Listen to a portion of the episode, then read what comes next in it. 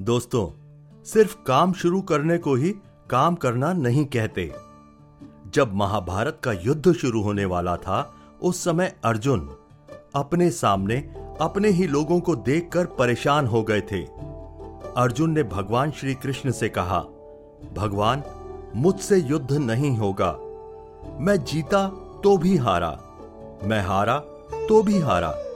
अगर मुझे हारना ही है तो मैं युद्ध क्यों करूँ? अर्जुन रोने लगे। उन्होंने अपना धनुष नीचे रख दिया। महाभारत के इसी भाग से हमें सीखने को मिलता है कि सिर्फ़ काम शुरू करने को ही काम करना नहीं कहते। तो दोस्तों, अर्जुन की स्थिति के जैसे ही हम सबकी भी स्थिति है। हम सबका अपना अपना एक युद्ध होता है। युद्ध यानी कि लक्ष्य। किसी का डॉक्टर बनने का युद्ध, किसी का वकील बनने का युद्ध किसी का स्टूडेंट बनने का युद्ध, किसी का अध्यापक बनने का युद्ध, किसी का आर्मी ज्वाइन करने का युद्ध। ऐसे ही ना जाने आप और हम सभी कुछ ना कुछ बनने के लिए युद्ध करते रहते हैं। इस युद्ध यानी कि अपने लक्ष्य को ना जीत पाना सबसे खतरनाक काम है।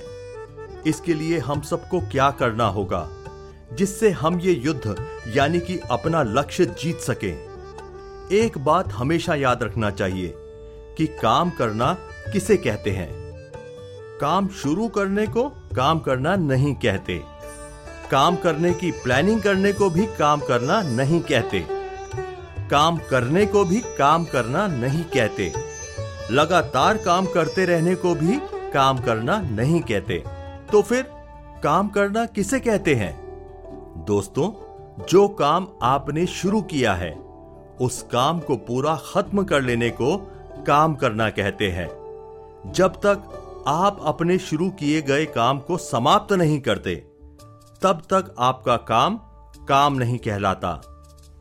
जैसे ही अर्जुन ने अपनी बात बोली, उसके बाद श्री कृष्ण ने कहा क्लैबयम म गमा पार्थ, न एतत् त्वयि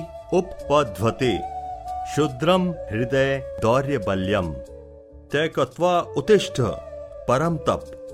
अर्थात, हे प्रथा पुत्र, इस हीन नपुंसकता को प्राप्त मत हो। यह तुम्हें शोभा नहीं देती।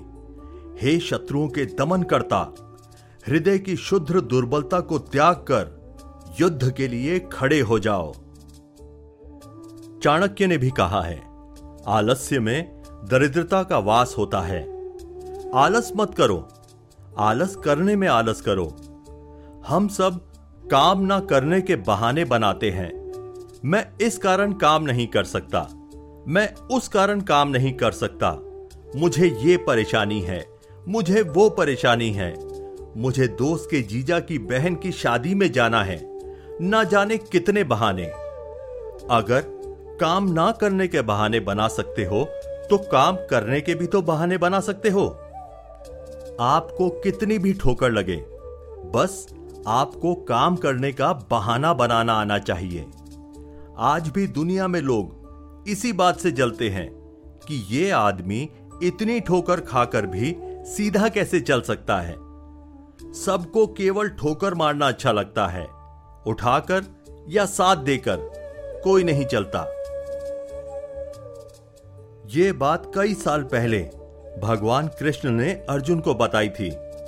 आज ये बात बताने के लिए वे दोबारा जन्म नहीं लेंगे। लेकिन श्रीमद भगवत गीता से ये सब हम आज भी सीख सकते हैं और जीवन में अपने युद्ध, यानी कि लक्ष्य को जीत सकते हैं।